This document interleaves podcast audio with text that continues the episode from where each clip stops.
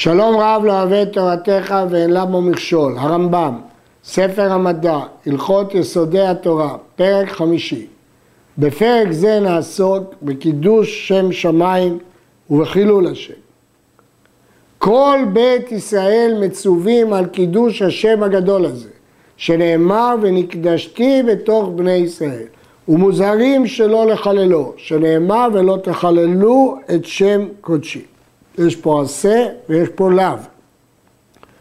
הרמב"ם מדגיש כל בית ישראל. מדוע הוא מדגיש כל בית ישראל? יש שמפרשים להוציא את הגויים, ונקדשתי בתוך בני ישראל. יש שמפרשים בספר יד פשוטה, בגלל שבפרקים הקודמים הוא דיבר על החכמים שיודעים מעשה בראשית ומעשה מרכבה, פה זה כל בית ישראל. ולעניות דעתי אפשר לפרש כיוון שפרשת קידוש השם בפרשת קדושים נאמרה בתוך פרשיות הכהונה והייתי חושב שזה מצווה על הכהנים לקדש שם שמיים בעבודת המקדש כמו שמשמע בנביאים ולכן מדגיש הרמב"ם שמצווה זאת ונקדשתי בתוך בני ישראל היא לא שייכת לכל פרשת הכהונה שכתובה לפניה ולאחריה אלא היא עומדת בפני עצמה. עוד יש לפרש שנראה בהמשך הפרק סוגים של קידוש השם שהם רק לחכמים גדולים ולצדיקים גדולים לפי מדרגתם, אבל הבסיס הראשון של קידוש השם הוא לכל בית ישראל. כיצד? אנחנו נראה בהמשך שיש סוגים שונים של קידוש השם, שלושה סוגים. הסוג הראשון, בשעה שיעמוד גוי ויאנוס את ישראל לעבור על אחת מכל מצוות האמורות בתורה או יהרגנו, יעבור ואל יהרג, שנאמר במצוות אשר יעשה אותם האדם וחי בהם, ולא שימות בהם, ואם מת ולא עבר, הרי זה מתחייב בנפשו. הגמרא במסכת סנהדרין, אמר רבי יוחנן משום רבי שמעון בן יהוצדק, נמנו וגמרו בעליית בית ניצה בלוד.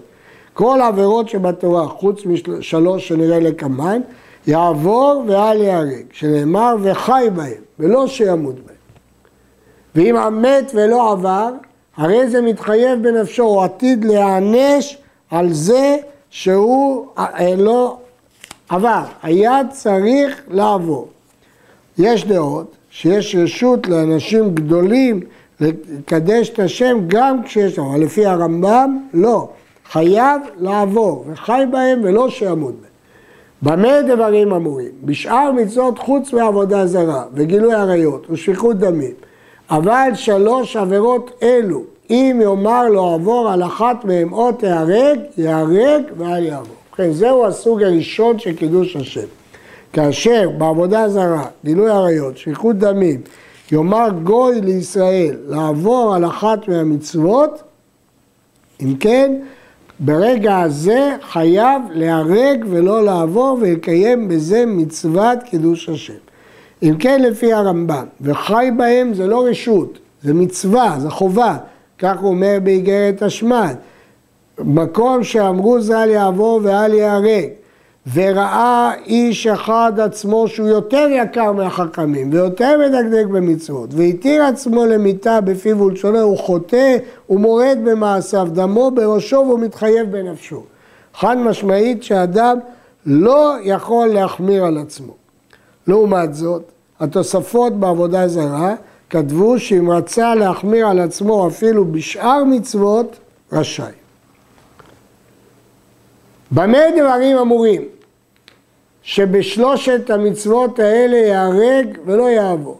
בזמן שהגוי מתכוון להנאת עצמו כגון שאנסו לבנות לו ביתו בשבת או לבשל לו תבשלו, אנס אישה לבעולם וכיוצא בזה. אז רק בשלוש עבירות ייהרג ואל יעבור. בשאר העבירות יעבור ואל יהרג. אבל אם נתכוון להעבירו על המצוות בלבד, אם היה בינו לבין עצמו ואין שם עשרה מישראל יעבור ואל יהרג. ואם אנסו להעבירו בעשרה מישראל יהרג ואל יעבור. ואפילו לא נתכוון להעבירו אלא על מצווה משאר מצוות. כל החילוק שאמרנו בין שלוש מצוות חמורות לבין שאר המצוות זה רק כאשר הוא מתכוון להנאת עצמו. אז בשלוש עבירות ייהרג. עבודה זרה, ככתוב בכל נפשך. שפיכות דמים, מה חזית דדם מחדידך סומק תפה, דילמה דם מדידך סומק תפה. מי אומר שהדם שלך אדום יותר לפני השם ורוצה שאתה תחיה, אולי רוצה שהשני יחיה. וגילוי עריות הוא קש לשפיכות דמים, שנאמר בפירוש בתורה, כאשר יקום איש אל רעהו להורגו נפש, כן הדבר הזה. אבל כאשר הגוי עושה את זה לא להנאת עצמו, אלא רק כדי להעביר על המצווה, אם זה בפרהסיה, דהיינו בעשרה מישראל, עשרה יהודים, זה נקרא פרהסיה, ייהרג ואל יעבור. גם זאת מצוות קידוש השם, שיהרג ואל יעבור. יש להעיר, הרמב"ם מביא את הדוגמה שהוא צריך לעבור ולא להרג אם אנס אישה לבועלה, להנאתו. השאלה היא, למה לא נחשיב את זה כגילוי עריות? התשובה היא ששיטת הרמב"ם, שביד גוי אינה בכלל גילוי עריות. ויש ראשונים אחרים שתרצו, שבאישה קרקע עולמי ואין שם דין של ייהרג ואל יעבור. אבל על זה חולקים הראשונים. וכל הדברים האלו שלא בשעת השמד, אבל בשעת השמד, והוא שיעמוד מלך רשע כמוחדנצר וחבריו, ויגזור שמד על ישראל, לבטל דתם, או מצווה מן המצוות, ייהרג ואל יעבור אפילו על אחת משאר מצוות, בין נאנס בתוך עשרה, בין נאנס בינו לבין הגויים. נסכם. אם הגוי עושה להנאת עצמו, אז רק על שלוש עבירות ייהרג ואל יעבור. עבודה זרה, גילוי עריות, שפיכות דמים. כל השאר יעבור ואל ייהרג. אם הוא עושה להעביר אותו על המצווה, אם זה בפרהסיה, בעשרה מישראל, בכל המצוות ייהרג ואל יעבור. אם זה בינו לבין עצמו, חוץ משלוש מצוות חמורות, יעבור ואל ייהרג. אבל אם זה בשעת השמד, שמתכוונים להעביר את ישראל על דתם, או אפילו לבטל להם מצווה אחת. לא מדובר ביחיד, איש פרטי שרוצה להעביר אותו על המצווה, אלא גויים שרוצים לבטל את כל הציבור בעבודתם. זה ההבדל מהמקרה הזה למקרים הקודמים. אז זה שעת השמד שיעבור ואל יהרג. בלשון הגמרא כתוב, אפילו ערקתא דמסנה, דהיינו רצועות הנעליים. והשאלה היא, מה מדובר פה. הרמב"ם הזכיר מצווה מן המצוות. מה זה רצועות הסנדלים? מסביר הריף שלא ילבשו מלבוש נוכרי, זאת מצווה, בחוקותיהם לא תלכו. נמצא שלפי הרמב"ם והריף דווקא על מצווה ובמצוות יש עד שמד, אבל על מנהג לא. ויש חולקים ואומרים שאפילו על מצווה קלה מדי רבנן. ויש אומרים אפילו על מנהג. כל מי שנאמר בו יעבור ואל ייהרג, ונהרג ולא עבר, הרי זה מתחייב בנפשו. הוא גרם לעצמו למות, הוא מתחייב בנפשו, אפילו בשעת השמד. אם לא נאמר בו, כלומר, זה לא באמת שעת השמד, או אין פרהסיה, כמו שלמדנו במקרה של גוי פרטי, אז מתחייב בנפשו. וכל מי שנאמר בו ייהרג ואל יעבור, דהיינו, או שלוש עבירות חמורות, או גוי פרטי שמעביר אותו על דת בפרהסיה, או שעת השמד אפילו בלי פרהסיה, הרי זה קידש את השם, קיים מצוות קידוש השם.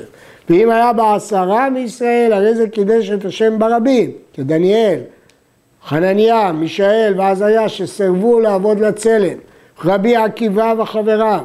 ואלו הם הרוגי מלכות שאין מעלתה על מעלתם. רבי עקיבא לימד תורה כי היה שעת השמט שרצו לבטל את התורה. ועליהם נאמר, כי עליך הורגנו כל היום נחשבנו כצאן טבחה. ועליהם נאמר, אספו לי חסידיי כורתי בריתי עלי זרע. וכל מי שנאמר בו ייהרג ואל יעבור.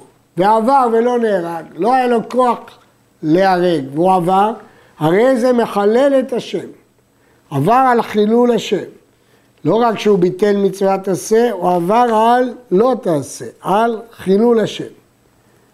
ואם היה בעשרה מישראל, הרי זה חילל את השם ברבים.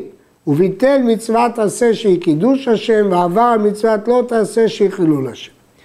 ואף על פי שאכן מפני שעבר באונס, אין מלקים אותו. סוף סוף הוא היה אנוס, אי אפשר להעניש אותו. ואין צריך לומר שאין ממיתים אותו בדין, אפילו הרג באונס. שאין מלקין וממיתים אלא לעובר ברצונו, בעדים, בהתראה, שנאמר בנותן מזרעו למולך, ונתתי אני את פניי באיש ההוא, מפי השמועה למדו ההוא, לא אנוס ולא שוגג ולא מוטעה, ולכן כאן שאיימו עליו להרג, בוודאי שהוא אנוס, ולכן בוודאי שאי אפשר להעניש אותו. אבל הוא ביטל מצוות עשה, והוא ביטל מצוות לא תעשה. מה עם עבודה זרה שהיא חמורה מן הכל? עבודה למולך.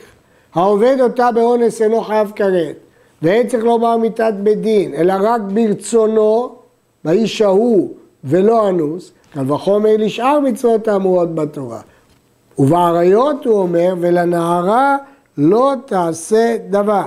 ולנערה לא תעשה דבר, משמע שפטרה כתוב מן המיטה וגם מן הקורבן, כי כל האנוסים שבתורה פטורים. נשים שאמרו להם גויים, תנו לנו אחת מכם ונטמא אותה, ואם לאו, נטמא את כולכם. יטמאו כולם, ואל ימסרו להם נפש אחת מישראל. פה הרמב"ם ראה במקרה הזה סוג של ייהרג ואל יעבור. Uh, המקור של זה הוא uh, מופיע במשנה ובברייתא, uh, שיטמעו כולם ואל ימסרו להם נפש אחת מישראל. ובהמשך כותב, וכן אם אמרו להם גויים תנו לנו אחד מכם ונהרגנו והם לאו נהרוג כולכם יהרגו כולם ואל ימסרו להם נפש אחת מישראל. ובכן המקור של זה בתוספתא. שואל על זה הרמ"ח, קושייה. הרי בשפיכות דמים הסיבה שיהרג ואל יעבור, מהי חזית דדמא דידך סומא כפה? מי אומר שדמך אדום יותר מדם חברך? אבל כאן גם הוא ייהרג וגם כולם יהרגו. אז לכאורה מוטב שיהרג הוא עצמו ולא יהרגו כולם והוא בעצמו. אם כן, יותר מזה, הרי לא מדובר שהם ישפכו דם, אלא רק למסור להם את אחד, והגוי יהרוג אותו. ועוד יותר מזה, שבאישה להיבהל לגוי זה לא שפיכות דמים וזה גם לא גילוי עריות, אז למה אסור למסור אותם בידם? לא מפורש פה ברמב"ם, אבל המקורות ברורים שלמסור לגוי מישהו להריגה או למסור אישה להיטמא, יש פה מחילול השם הגרוע ביותר. הרב רבינוביץ' בספרו יד פשוטה מפרש שזה גדר של מסירה לגוי שהיא חמורה מאוד. ואם יחדו להם ואמרו תנו לנו פלוני או נהרוג את כולכם, אם היה מחויב מיתה כשבע בן בכרי, ייתנו אותו להם, ואין מורים להם כן לכתחילה.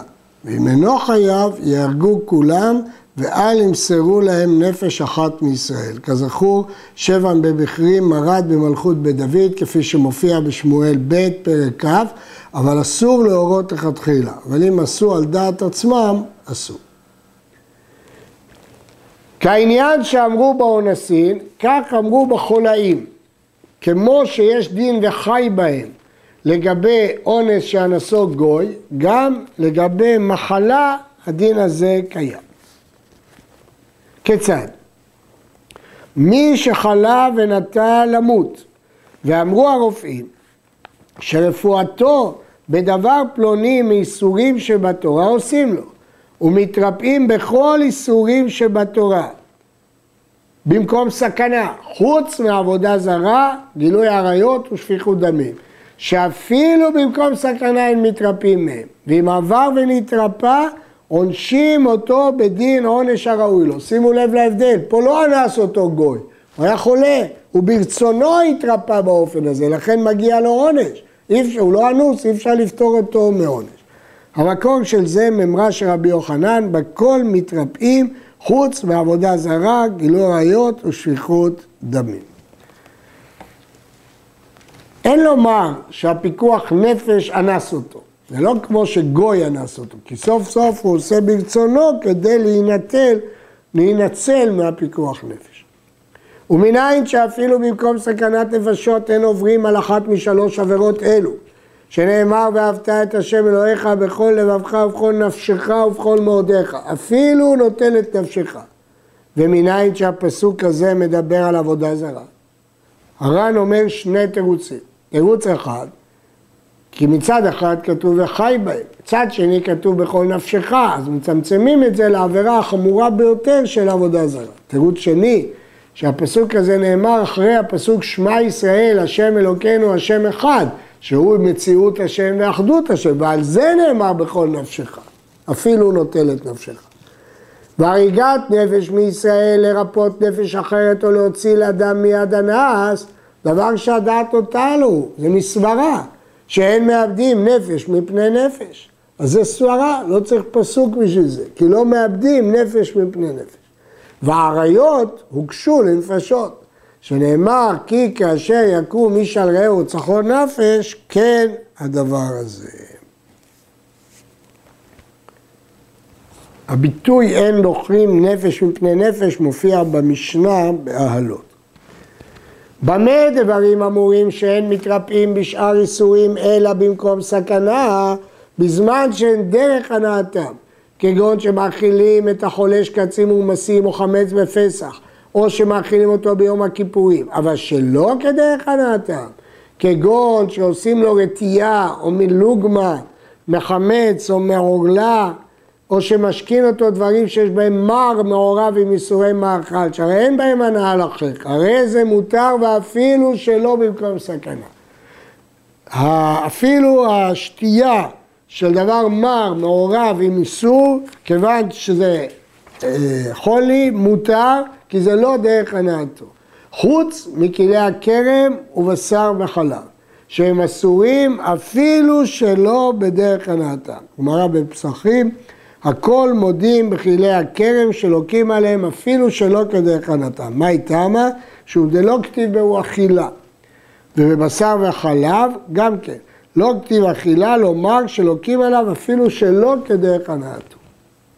לפיכך, אין מתרפים בהם, דהיינו בכלי הכרם, בבשר וחלב, אפילו שלא דרך הנאתם, אלא במקום סכנה.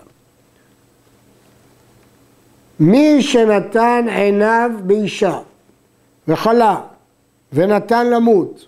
הגמרא מספרת בסנהדרין על מעשה באדם אחד שנתן עיניו באישה והעלה ליבו טינה, הלך למות מרוב צער.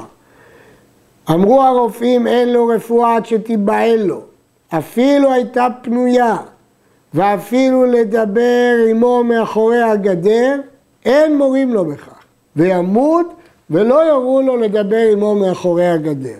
שלא יהיו בנות ישראל הפקר ויבואו בדברים אלו לפרוץ באריות. הגמרא אומרת, ימות ולא תספר עמו מאחורי הגדר. בלי גבה. אחד אמר אשת איש הייתה, אחד אמר פנויה הייתה. שואלת אמרה, אם פנויה הייתה, מה יקרו לעין? למה כל כך החמירו בדבר? כדי שלא יהיו בנות ישראל פרוצות באריות. כלומר, למרות שזה לא איסור ערווה, ולמרות שאין לך דבר העומד בפני פיקוח נפש, לא התירו לו. מעניין שהרמב"ם מדייק, הוא אומר אין מורים לו בכך. הכוונה אנחנו לא מורים לו בכך, לא יורו לו לדבר עמו מאחורי הגדר. כל העובר מדעתו בלא אונס, על אחת מכל המצוות האמורות בתורה בשעת נפש להכעיס, הרי זה מחלל את השם. ובכן זהו חידוש של הרמב"ם, שיש סוג שני של חילול שם שמיים. סתם עבירה מכל העבירות שבתורה, שעושים אותה לא לתענוג, אלא להכעיס, להגיד זה דבר לא נכון, נבזה, קל, הוא חילל את השם. מאיפה לומד את זה הרמב"ם? לכן הרמב"ם לומד את זה משבועת שקר. ולפיכך נאמר בשבועת שקר, וחיללת את שם אלוהיך אני השם. הנה ראיה על עבירה שיש בה חילול השם. ואם עבר בעשרה מישראל, הרי זה חילל את השם ברבים. וכן כל הפורש מעבירה או עשה מצווה לא מפני דבר בעולם, לא פחד ולא יראה ולא לבקש כבוד, אלא מפני הבורא ברוך הוא, כמניעת יוסף הצדיק עצמו מאשת רבו, הרי זה מקדש את השם. אם אדם עושה מצווה אחת, בלי סיבה, לא פחד ולא יראה ולא כבוד, אלא כי אוהב את הקדוש ברוך הוא, הרי זה מקדש את השם. יש להעיר שהרמב"ם בספר המצוות כתב שלוקים על זה. כתב הרמב"ם, אם יעשה האדם עבירה שאין בה תאווה ולא הנאה, אלא מזלזול והפקרות, הרי זה מחלל שם שמיים וסופג בלקות על זה. אז רבים שאלו, אם כן כל עבירה, יהיה בה שתיים, אחת משום העבירה, ואחת משום חילול השם. כמובן, המדובר הוא על אחד שעובר עבירה בכוונה כדי לזלזל. אז יש לזה לאו של חילול השם, בשעת נפש. אז זה הסוג השני של חילול השם ושל קידוש השם. עכשיו נגיע לסוג השלישי, שהם לא נוגעים לכל אדם. ויש דברים אחרים שהם בכלל חילול השם, אבל זה רק ליחידים. והוא, שיעשה אדם גדול בתורה ומפורסם בחסידות, דברים שהבריות מרננים אחריו בשבילם. ואף על פי שאינן עבירות, אפילו שזה לא עבירות, זה רק מנהג תמוה. הרי זה מחלל את השם, כגון שלוקח, ואינו נותן דמי הלקח לאלתר, והוא שיש לו, ונמצאו המוכרים תובעים אותו והוא מקיפם, יש בזה חילול השם. הגמרא הזאת מופיעה במסכת יומא, אמר רב, כגון ישקילנא ביסרא מטבחה ולא יאבינן דמי לאלתר. או שהרבה בשחוק או באכילה ושתייה אצל עמי הארץ וביניהם, הוא מחלל את השם. כתוב בפסחים, תנו רבנן כל תלמיד חכמים המרבה סעודתו בכל מקום מחלל שם שמיים. או שאין דיבורו בנחת עם הבריות, ואינו מקבלה בסבר פנים יפות, היה בה קטטה וכעס וכיוצא בדברים האלו. כתוב בפירוש שכשהבריות רואים אנשים כאלה, אז הם אומרים, אוי לו לרבו שלימדו תורה. וכך כתוב בגמרא ביומא, איך ידע מחילול השם? אביי אמר, מי שקורא ושונה ומשמש תלמידי חכמים, ואין מסעו ומתנו באמונה, ואין דיברו בנחת עם הבריות, מה הבריות אומרות עליו? אוי לפלוני שלימד תורה. והוא כמה מקולקלים מעשיו, כמה מכוערים וחברים, כתוב, אומר, ויחללו את שם קודשי באמור להם עם השם אלה ומארצו יצר. הרי לנו בפירוש שזה חילול השם. וכן, אם דקדק החכם על עצמו, כלומר נוהג לפנים משורת הדין, והיה דיבורו בנחת עם הבריות, ודעתו מעורבת עמהם, ומקבילם בסבר פנים יפות, ונעלב מהם ואינו עולבם, למרות שמעליבים אותו, הוא לא מעליב אותם. מכבד להם ואפילו למקילים לו, ונושא ונותן באמונה, ולא ירבה באריכות עמי הארץ וישיבתם, למרות שדעתו מעורבת עמהם, אבל לא יסתובב איתם באכילה ושתייה וכדומה. ולא יראה תמיד, אלא עוסק בתורה, עטוף בציצית, מוכתר בתפילין, ועושה בכל מעשיו לפנים משורת הדין, והוא שלא יתרחק הרבה ולא ישתומם, שלא ייראה מוזר או משונה, עד שימצאו הכל מקלסים אותו, משבחים אותו, הנה פלוני שלמד תורה, ואוהבים אותו, לא רק משבחים, גם אוהבים אותו, ומתאבים למעשיו, רוצים לחקות אותו. הרי זה קידש את השם. ועליו הכתוב אומר, ויאמר לי עבדי עתה ישראל אשר בך אתפאר. עד כאן.